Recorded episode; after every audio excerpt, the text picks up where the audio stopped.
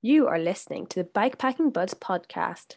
Bikepacking Buds aims to connect and build a community of bikepackers throughout the UK.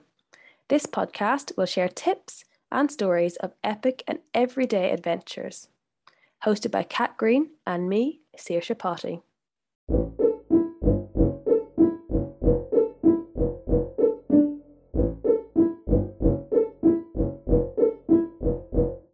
In this episode, I had an amazing time speaking to David Charles. David is one of the organisers of Thighs of Steel, which aim to raise money for refugee projects through cycling adventures. We talk about some of the amazing things Thighs of Steel have achieved, how David got involved, and how you can get involved and support their work too. David, thank you so much for taking the time to come on the show. For the listeners that aren't familiar with Thighs of Steel, could you just explain what the organisation is and how it first came about?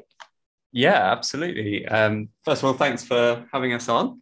Um, I say us, I mean it's just me here, but it feels like I'm speaking for you know our, our community of now nearly 500 cyclists. Um, so yeah, Thighs of Steel are a non-profit who, like you say, organise fundraising bike adventures in support of refugees. And every year since 2016, we've put on a big sort of epic ride.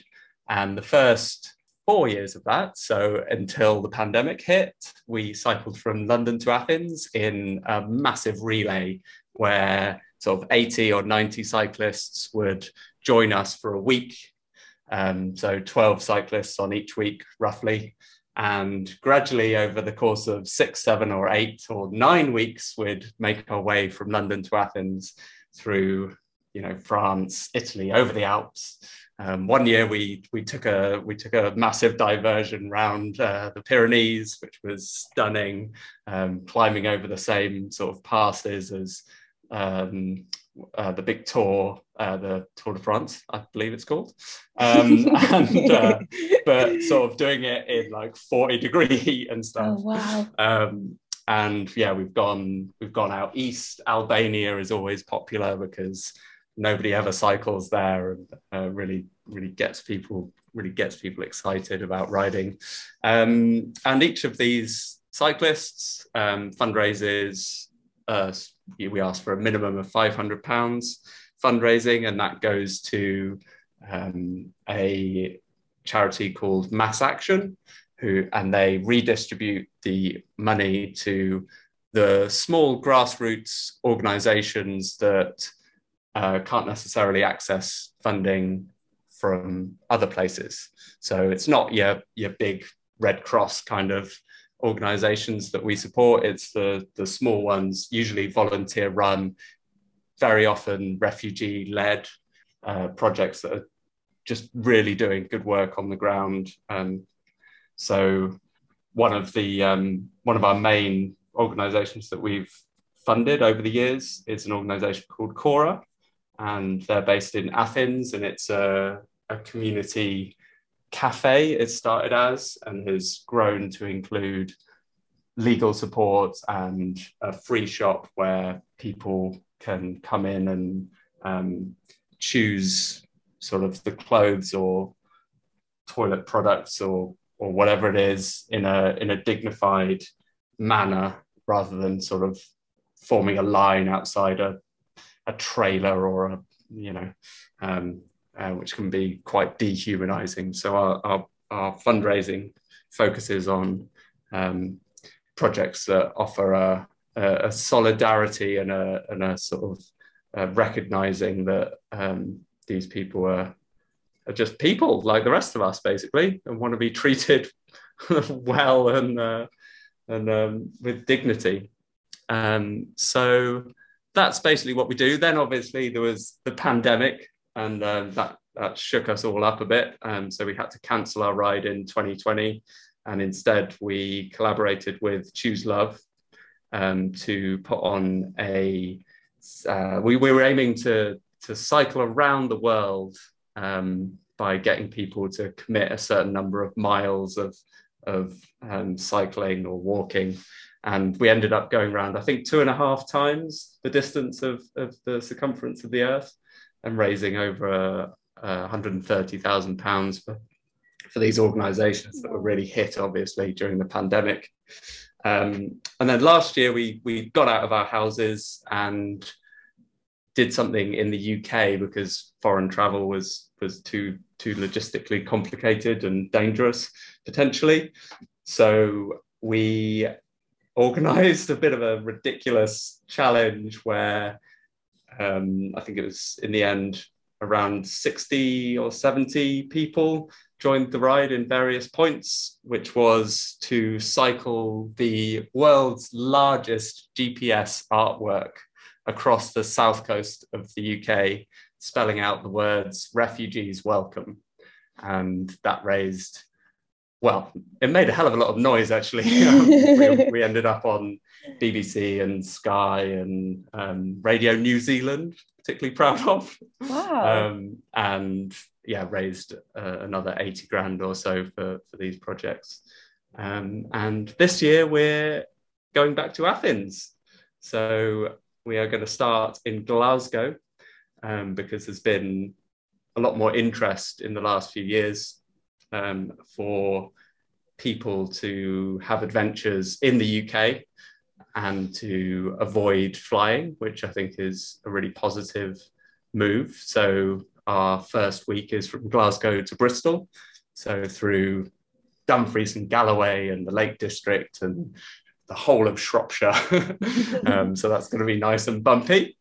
Uh, and yeah, and then we continue on from Bristol to Paris and through France, Paris to Lyon, along the canals and through the Beaujolais country, and then over the Alps and over the Dolomites, and then all the way down the Adriatic coast through Croatia and Albania and Montenegro, and and then uh, a sharp left to, through North Macedonia as well, and then down south through Greece to Athens. So that's that's this year's adventure. That is absolutely incredible. Like listing off all those different achievements you've done and all the amount of money that's come through and raised for organizations that you can see directly where that money is going is mind blowing. How did it get started? Where was the like the the route? Yeah, I mean, I, I just realised I was talking on and on and on and on there because there's just so much that our cyclists have done over the years. It's crazy! It's um, so incredible. Um, I'm, I'm really lucky to be involved in it. Um, and it all began back in 2016 um, when our founder, the, the people who founded it, were volunteering in Greece and obviously volunteering in, in a refugee community like Khora.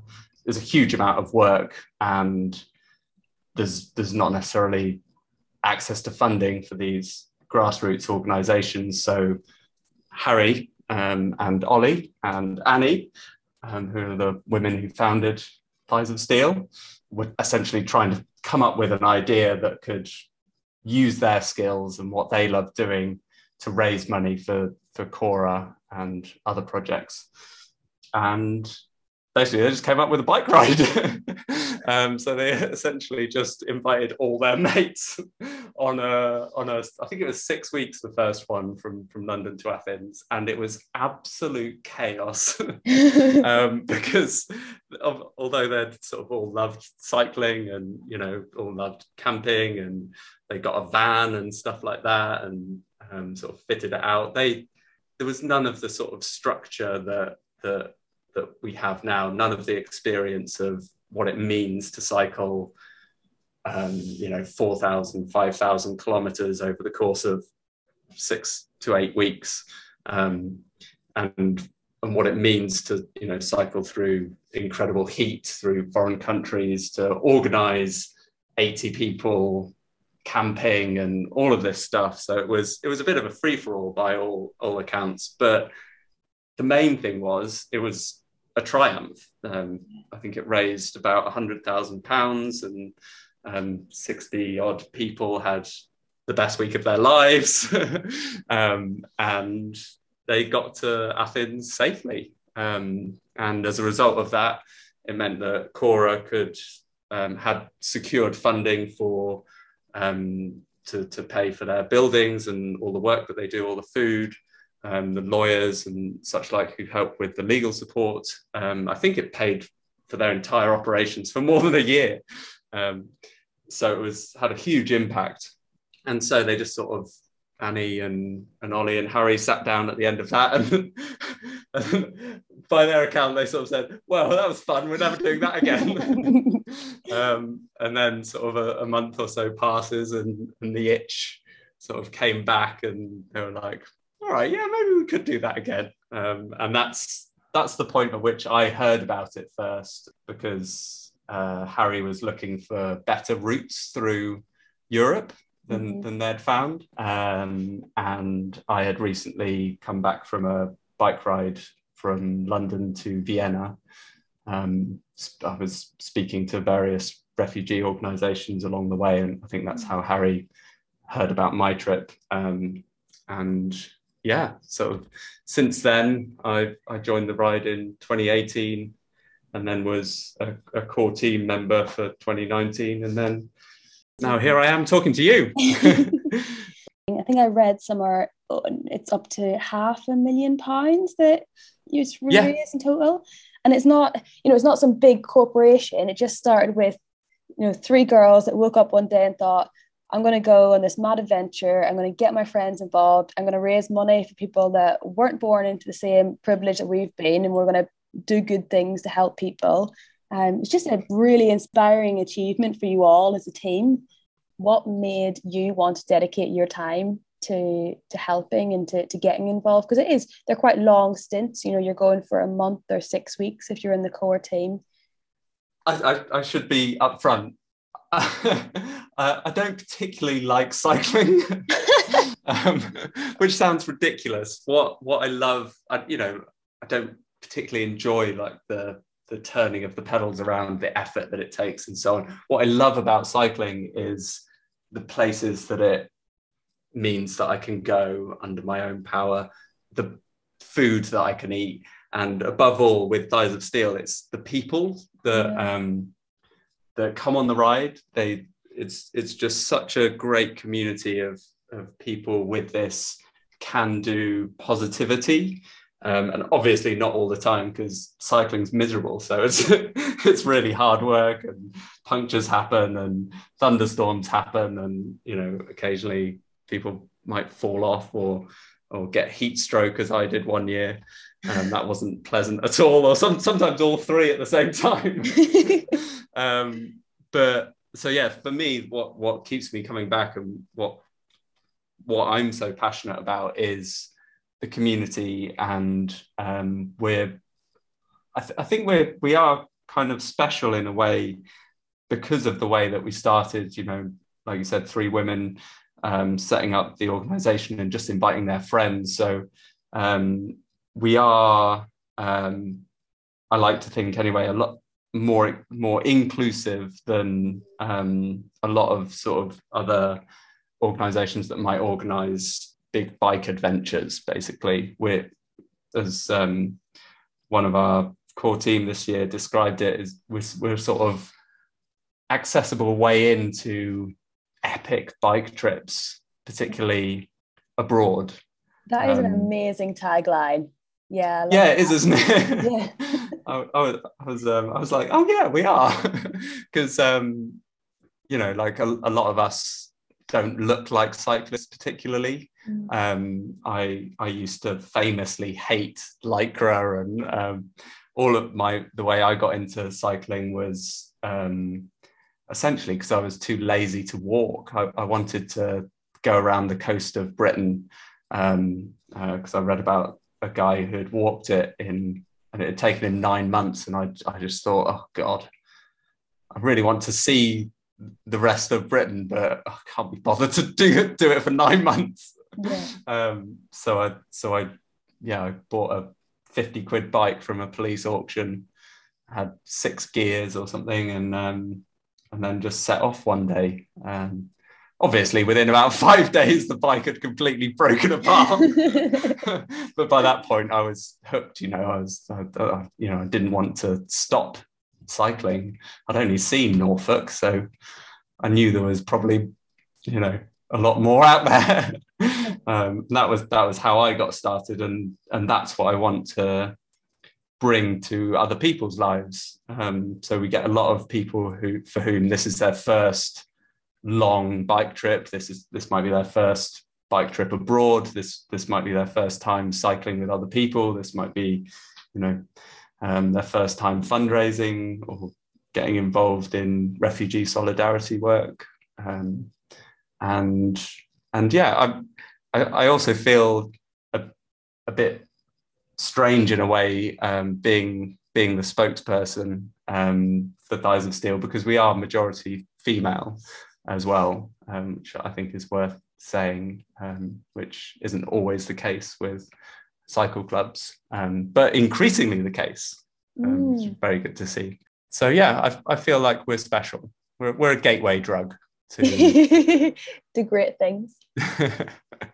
Listening to it, it just sounds so wholesome because you're not only the people that are coming on the trips are enhancing their lives and taking on these adventures and facilitating that, but also as a byproduct of it, raising this incredible sums of money, which is then going to charities that are benefiting other people in different parts of the world where you're going to. It's just great things, creating great things. It's a positive feedback loop that's that's wonderful.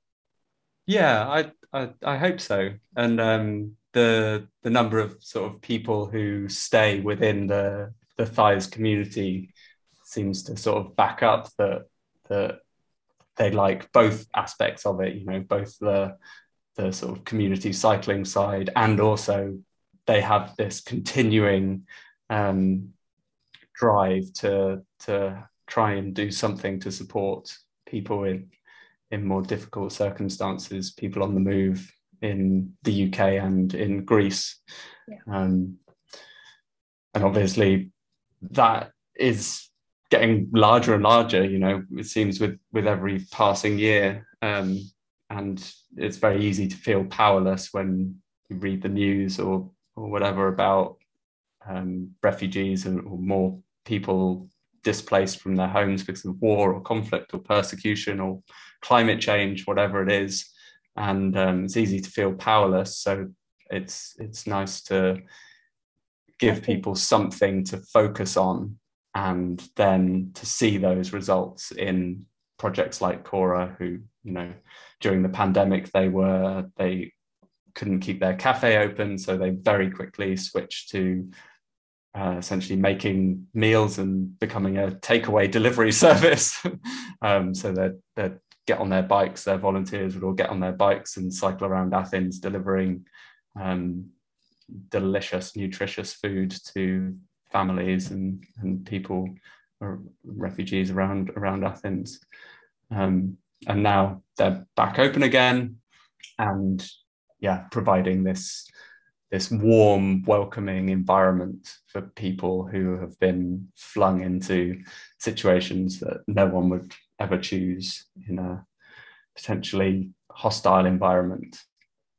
I think um, it's amazing, one, how adaptable they are. But second, just bringing back to that point, what you were saying about it's very easy to, to be passive um, and to see things and be like, oh, that feel helpless and this sense of, you know, not not being able to do something. And by getting involved, you're showing people and just demonstrating so clearly that every person has a voice and every person you can make a difference and you can do something, whether it's big or small. There's we all have an impact and you can make that a positive impact if you if you want to. Yeah, it's yeah. really, really empowering. Yeah, absolutely. And we so the the ride finishes in in Athens, and um, the people who are on that that leg of the week, that leg of the week, I don't know, weeks have legs. Um, that leg of the tour, um, we all go down to Khora and sort of see what they're doing, um, and quite a few of our cyclists in the past have gone on from Thighs and volunteered at at Khora in, in Athens as well. And we, we have a lot of connections with organizations in the UK as well. So it's, um, yeah, people do have this hunger to, to make the connection between what they're doing and what the what the results of what they're doing are, um, because it does change lives. You know, not not necessarily in a in a big way all the time. Sometimes in a big way. If if you know some legal advice means that a family gets to stay together um, in Athens or or manages to be reunited in Germany or something, um, then that is a big way. But um, sometimes it's just changing lives in a small way. Um, you know, by sharing a hot meal with some people and making some new friends and, or, or just having someone who can speak your language to, to be able to translate you know the baffling greek bureaucracy or whatever it is i think i read on the website the reason why they choose to give the money to the charities that they do is because often those charities are underfunded because they don't um, necessarily have a thing where you can visually see the massive impact.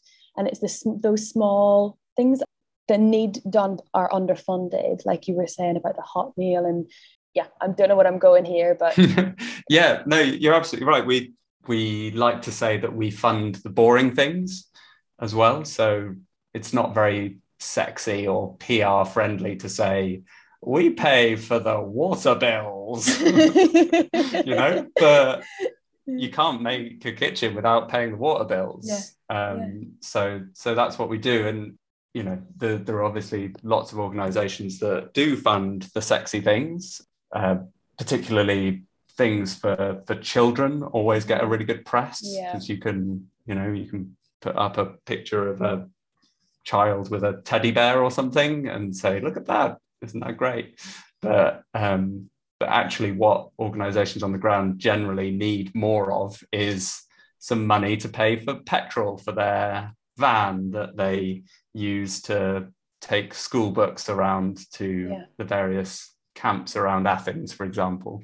But paying for petrol doesn't just, yeah. just doesn't appeal very much to um, to, to funders. Yeah. Um, but it's crucial. Yeah, it was and totally logical and makes sense. And um, I wanted to speak a little bit about you. Uh, so I asked you to send some pictures of your happiest moment since getting involved with Thighs of Steel. And my favorite one, you've sent a few across. My favorite one is this one of you. You're standing on the beach, surrounded by a couple of the people who are looking at you with admiration. Say that.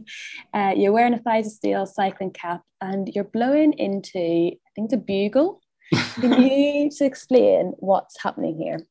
Oh, yeah, the bugle. I've got it right here. um, so that was at the end of our adventure last year, which was this world record attempt to create the largest GPS artwork by bicycle. And that was a 2,208 kilometer ride from Cornwall to Kent, and we finished wow. in Dover, um, which uh, yeah, finished finished the E, which was a 140 kilometer day day ride. Um, uh, yeah, so that's why everyone looks so bronzed and, and happy because we, have just finished. Um, and um, when I'll just explain the story of the bugle real quick. Please do. At the um, so sort of when lockdown ended in 2020 and it was that sort of hot summer and we, we could all sort of venture outside again i decided to i decided to start going around britain again um, but this time in shorter stages because the, the first time i cycled around britain was absolutely ridiculous i, I was i was pretty terrified that i wouldn't make it the whole way around um, so i did it as quickly as i possibly could that's and, one way um, I obviously have strong memories from that first ride, but um, I'm aware that the more time you spend in a place, the more you get from a place. And so I, I, wanted to do it again more slowly and, you know, 11 years wiser, I like to say. But um, so the bugle was something that came out of one of the other women in that photograph, actually. Um, I stayed at her, I rode with her for a little while down in Hastings one night we stayed at her house and her friend was having a 30th birthday party. And um, what he wanted to do for his birthday was to have uh, a, a funeral, What? basically. Um, so he it was his symbolic death of um, his twenties and into a new phase of life. So his friends, who are all sort of theatrical types, um, organized this this this huge funeral ceremony in the woods uh, down by a stream in Hastings, and um, my friend in the photograph dressed up as um, his spirit animal, who was a badger, and um, one of the the theatre people that had sort of stitched together this incredible badger costume, and um, someone else dressed up as a vicar and, and had a sort of microphone thing that made his voice sound really spooky, and um, other people were sort of singing and all of this stuff, and I. I was just cycling through, so I didn't have any costumes or anything on me. So we went around the um, the junk shops of Hastings, which are incredible, and um, came across this bugle. and so my friend was like, "Yes, that's it. You can bugle him to like, there was this long procession that we went on with torches and things, and and so I was then leading the procession to his graveyard, um, playing the bugle, which, by the way, I could not play. Can you say it now? Uh, uh, well, kind of. Um, is that a request? yeah, go on then. Play us a little bit of Um, I, so we'll, the- we'll save it to the end. the, all right. The, the one thing about the bugle is um, you can't play it whilst laughing. So, You've got to be very and I'm usually laughing because it's such a ridiculous instrument. So yeah, so that's how I got the bugle, and since then I've taken it on all my tours. So including this this world record attempt with Thighs of Steel last year, I took the bugle along, and over the course of that, I did actually get much better at playing the bugle. so it's an essential piece of your bike packing equipment then. it Where- is now, yeah, yeah. Where does it where do you fit it? Have you got like a little bugle holder? I don't, but um, if any of your listeners uh, want to Have any suggestions? Yeah. Someone could make Uh, something creative. And then could you tell just a little bit more about that challenge and what was what was involved? I'm assuming because obviously you're saying there like refugees welcome. The last letter was an E. You had to do 150k. You must have to go back on yourself quite a lot to Oh. do the letters as well. yeah. so I, I did it. I um, so me and another of the Thighs of Steel crew, Georgie Cottle, um, we did the whole thing. Took it in turns a little bit, um, but we did the whole thing together. Yeah, it was tough, particularly in um, in Dart around Dartmoor, which is obviously really hilly, and Cornwall, where where you have like the R goes in and then you come straight back out again. Oh. um, but the the real the real good one was the E, the sec the, the second letter, so the first E, Yeah. which was round Dartmoor. So we we just had these nightmarish visions of just going past the same like hill multiple times because we had to do it sort of once on the way out and then on the E and then back again and then with the F as well that sort of went past a couple of the same places that we'd been like two days before. Yeah. The, the only time it worked in our favor was with the G which uh, so we had a, a circular route for one of the days which was around Glastonbury which is as well on the Somerset levels is completely flat. So it was just a 100k just day ride. We could leave all our bags and everything because this was unsupported at that stage. Um, we could leave all our bags at our hosts and and just whip round. It was really nice. Um, and then we then we had tea with the uh, or or Guinness with uh, the mayor of uh, Glastonbury, which is very nice. Were you bringing your camping equipment with you the whole time then, or Yeah, so so me and Georgie and a few other people did refugees as an unsupported ride, Okay. and then for welcome, that was when we uh, got the van out and invited a load more people to come and join us, basically. So that was where the where the numbers came in, and and that just made it a really lovely community event, and everyone could get involved and say they were part of a world record attempt. such a creative way, especially you know because that was that time whenever we were still kind of like limited about international travel and stuff. Who who planned all the routes? Because that must have taken a lot of time. yeah, so Georgie did the the vast majority of the route planning, um, but I'll, I'll, never forget the uh, the sort of night before we left to to go and start the R. I was going through the route, sort of like, "Are sure we have to go over this hill?" like, just making the R a little bit smaller and things like that. Um, it, it made for some odd road choices, definitely. Yeah. Are you are you in the Guinness book then?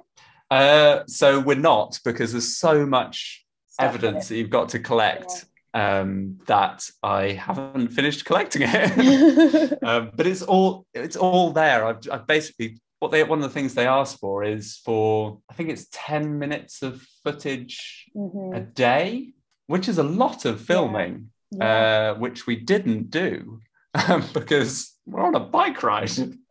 and they also ask for them to be in sort of recognizable landmark things. But if you're cycling refugees welcome, you most of the time you're just well, this is a hedge.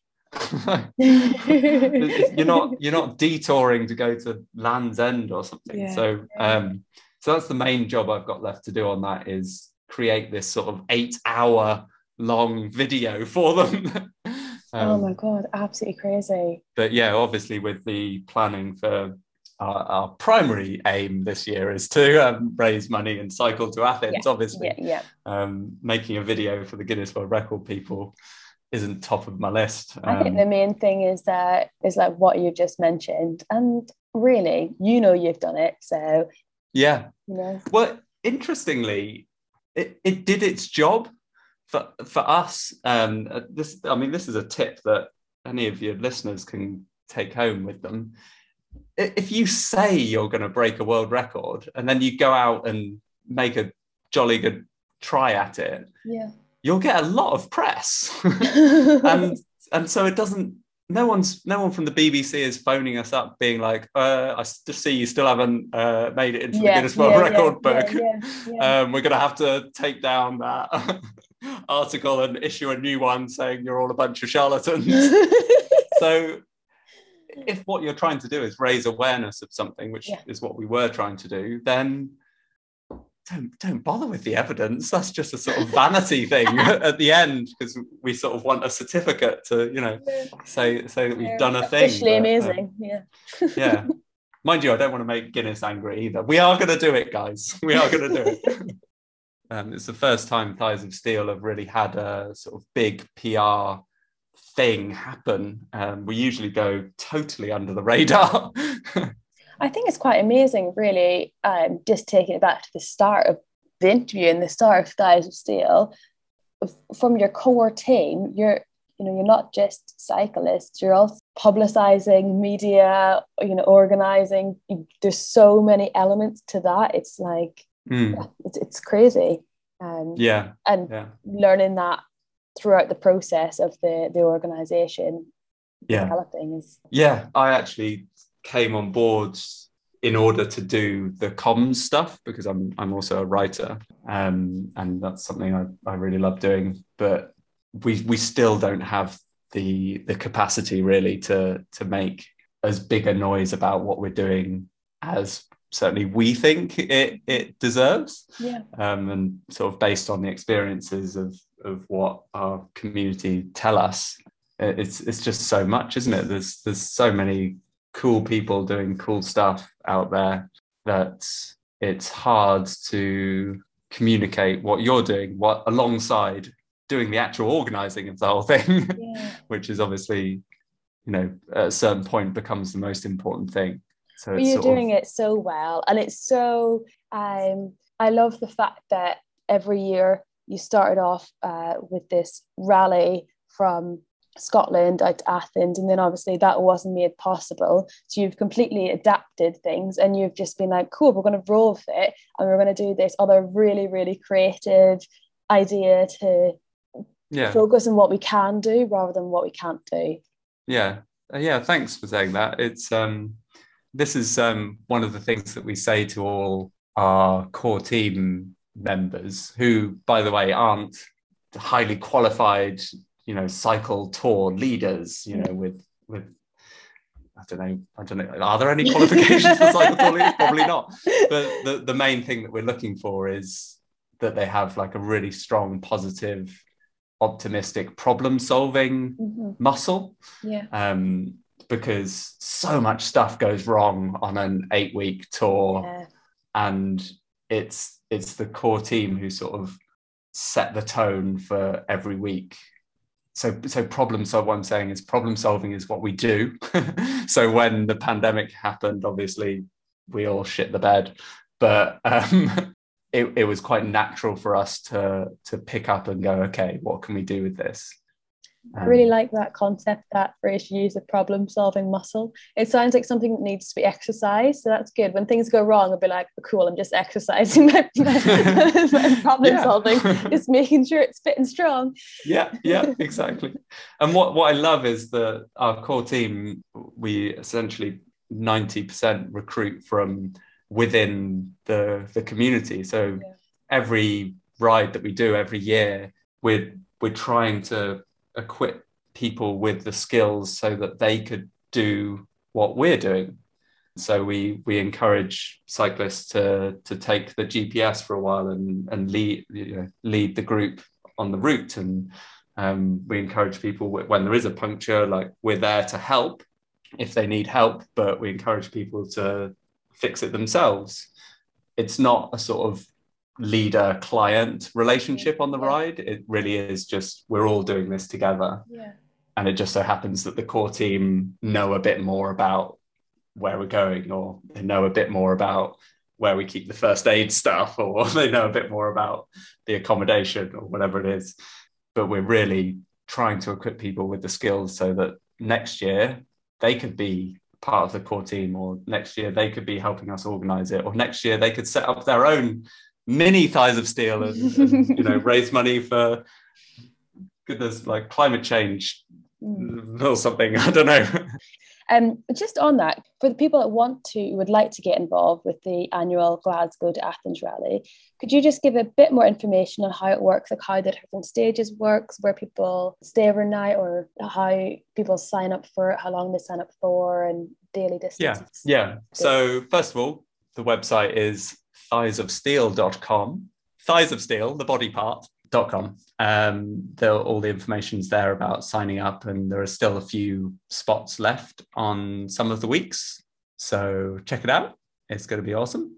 And the way it works is 12 cyclists come on each of the weeks. So, say Glasgow to Bristol, there'll be 12 cyclists, and then there will be five people in the core team including me. Hi. So if you find me really annoying, then avoid the first half of the ride. um, and basically, we all meet up in Glasgow, have a dinner together, introduce each other, talk about how nervous we are and um, and how that's going, and then we cycle really far the next day in three groups of five people. So four people who are the cyclists, and then one core team person with the group at all times. So we set off in sort of, sort of 10 minute intervals or whatever, but we generally sort of see each other on the road at some point. But we try to cycle in small groups because that's faster and a bit more efficient with um, traffic and so on. Um, and then at some point we have lunch, uh, which is usually leftovers from the dinner the night before premium. And uh, then we carry on cycling and get into camp, which is uh, wild camping, uh, which is found by the, the two people, the two other core team people who are in the van that day. So, yeah, quite a few things going on there. Basically, it's supported, so you won't be carrying your kit. That's critical. It's wild camping, which is really fun, um, but also not necessarily luxury. Um, not much in the way of toilets or showers usually, but we always try to find um, a river or a lake or set up like a jerry can shower so you're not all grimy when you go to sleep. And because it's a community thing and because we the focus is on accessibility and because we wild camp for free and you know because we do things like make masses of like risotto or something for our dinner um, and so that we have leftovers. that's how we can keep it cheap. So one week of the tour, including two nights in a hostel or Airbnb at the beginning and the end, and the van and all the core team expenses and all of that stuff, the food, breakfast, dinners, um, all of that is £410. And we also have some places for lower income humans um, at £250. And that's real, real um, shoestring budget kind of stuff. So don't expect a luxury holiday away. um, expect an adventure and expect to contribute to the community, basically. Um, so that might be making porridge or in the morning or washing up after dinner or just generally being an awesome human being and just keeping the vibe going. So that's how we roll. And yeah, the, the different weeks are different difficulties. So the first week that I mentioned from Glasgow to Bristol, there's one space left on that at the moment, and that's um, that's actually a bit more of a difficult week with you know some some hills and stuff in Shropshire I mentioned.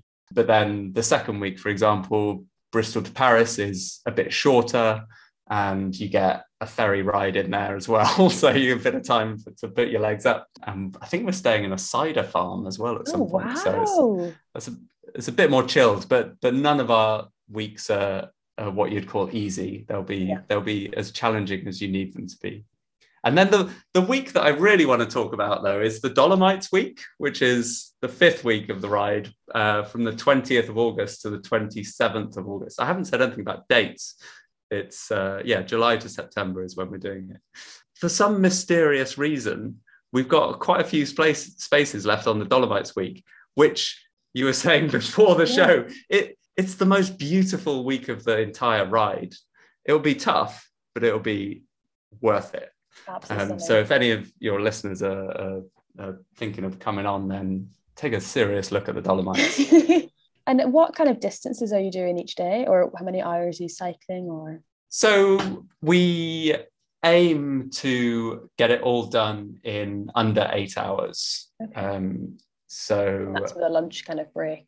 Yeah, including including all breaks. So we'll leave we leave camp pretty early as it heats up depending on the temperature, we might even be leaving at dawn, which is a stunning way to start cycling. Like, oh, yeah. um, you know, nothing like uh, seeing the sunrise. Imagine um, the sunrise and the Dolomites. Yeah, yeah, you got it. so, so yeah, so in theory, we would be aiming to get into camp by four or five p.m. So there's plenty of time to to chill and you know sort out your bike and have dinner and everything. So it, it varies depending on the week. So I think the shorter weeks are about 90, 95 kilometers per day with, you know, some hills in there. Um, and then obviously you've got the Alps and the Dolomites, which are bigger distances. And the Alps in particular, they're mountains. Well, they're both mountains in a way that's tough, but but equally, what goes up must come down, right? Yeah. So uh, the, the good the good thing about the Alps and the Dolomites is there will be a day where you're just going downhill. It has to be experienced, I think, once in a cyclist's career. So this year's tour starts in July, is that correct? Yes. And for those perhaps that can't make it this year, is there any other ways in which people can get involved and support all the great work that of Steel are doing? Yeah, well, uh, you, I mean, you can donate money to our fundraiser. Um, the link is on thighsofsteel.com. And you can also follow us on Follow the Journey on our Instagram and Facebook, uh, which is Instagram's just thighs.of.steel. And the Facebook is just Thighs of Steel. Um, and yeah, just say hi, basically. Send us an email hello at thighsofsteel.com. As you may have worked out from this conversation, I love talking about uh, thighs of steel and cycling and, and, how wonderful everybody is. And yeah, uh, and also if if you do want to support the ride and you happen to to live on the route, then maybe we could come by and stay in, in your garden or something. Yeah, um, because all, all the all the camping, as I mentioned, is wild camping. So so it's down to the van team on the day pretty much to to go and um, knock on doors and ask for favors. So if, if you're a farmer in Shropshire, give drop us a line.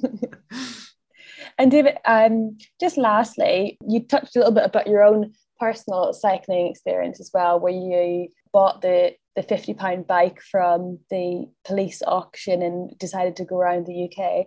Is there any piece of advice you'd give to someone who maybe would like to go on longer cycling adventures, but is perhaps worried about the expense or that they don't have the right equipment or they might not be fit enough or those kind of feelings that you had before you mm. took on that first initial big adventure? Yeah. I I knew nothing about bikes when I left. I knew nothing about bikes. The, the, the, the, very first bike trip that I did wasn't even on my own bike.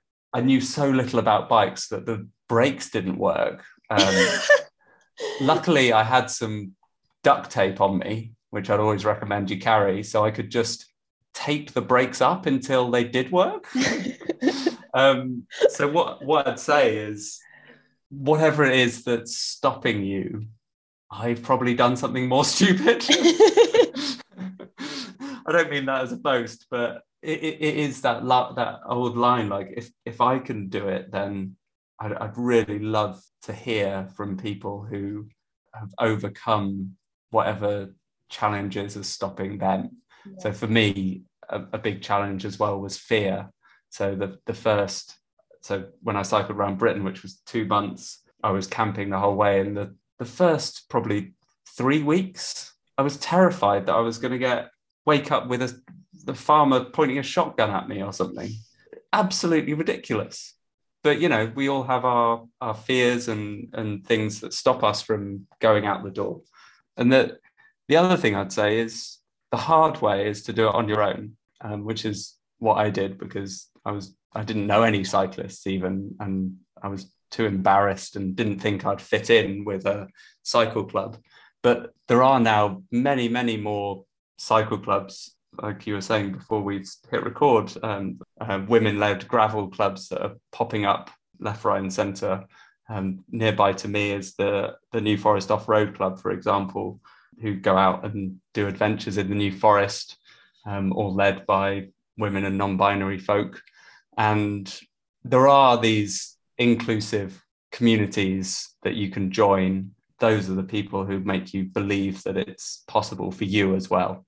I really i really really like that point. I think that's um, one of the things i noticed and one of the reasons why we created bikepacking buds was because i thought about all these times i've gone on these awesome adventures with my friends and i thought actually if i didn't have I have two friends in particular I did a lot of cycling with, and I thought if they weren't in my life, I wouldn't have done any of those things because it seems like this bigger step to go out by yourself. And I think that would have intimidated me a bit too much. And that's why the point of bikepacking buds is that people open up their trips to others. So it's less intimidating. You can build that kind of community and you've got the option there of going out with somebody else and like meeting other people. And yeah, it's just a it's a way of bringing that barrier down. Um, yeah. And yeah, fantastic. It's really, really cool to see all the different groups that are popping up everywhere. There's all across the UK.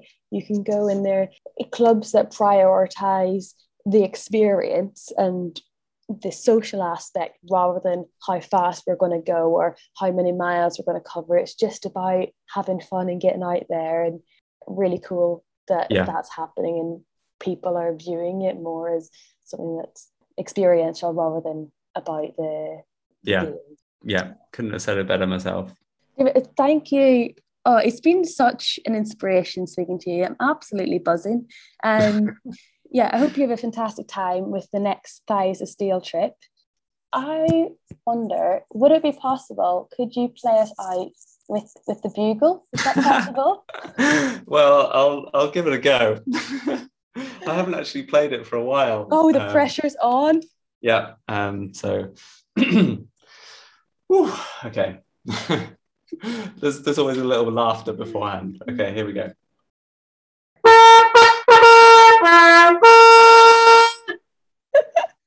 oh my god, I absolutely love it. Oh, that was pretty good for not warming up.